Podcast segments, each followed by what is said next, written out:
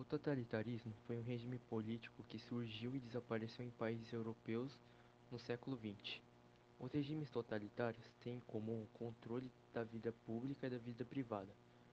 Para se manterem, os países que adotaram o totalitarismo elegeram líderes totalitários, que centralizaram as diversas figuras do poder e a atuação do Estado em si mesmos, além de investirem fortemente em propaganda e elegerem inimigos em potencial que se tornaram a maior justificativa interna para que o totalitarismo funcionasse.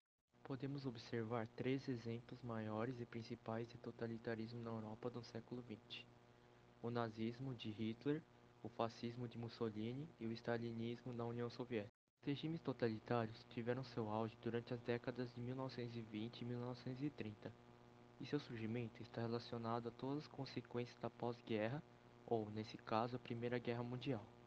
A destruição da guerra aliada com os ressentimentos causados pelo conflito, o temor do comunismo e os efeitos devastadores das crises econômicas fizeram com que o autoritarismo fosse visto como a solução para os problemas enfrentados.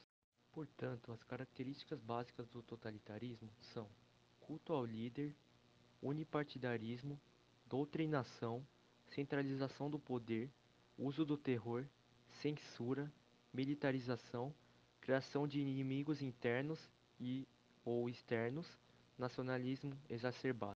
E as principais características do fascismo italiano são antiliberalismo, imposição de um sistema unipartidário do país, desprezo pelo marxismo, exaltação de valores tradicionais, negação de valores modernos e controle total do Estado sobre economia, política e cultura.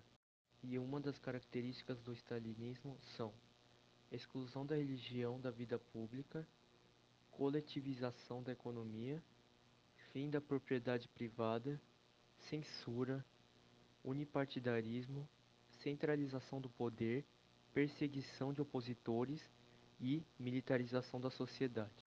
Em pleno século XXI, o racismo é muito evidente na sociedade.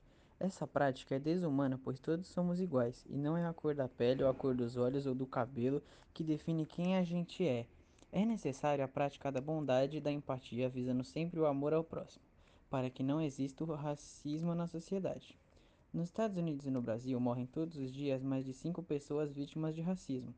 Segundo os dados da IBGE, entre 2012 e 2017 foram registradas 255 mil mortes de negros por assassinato no Brasil.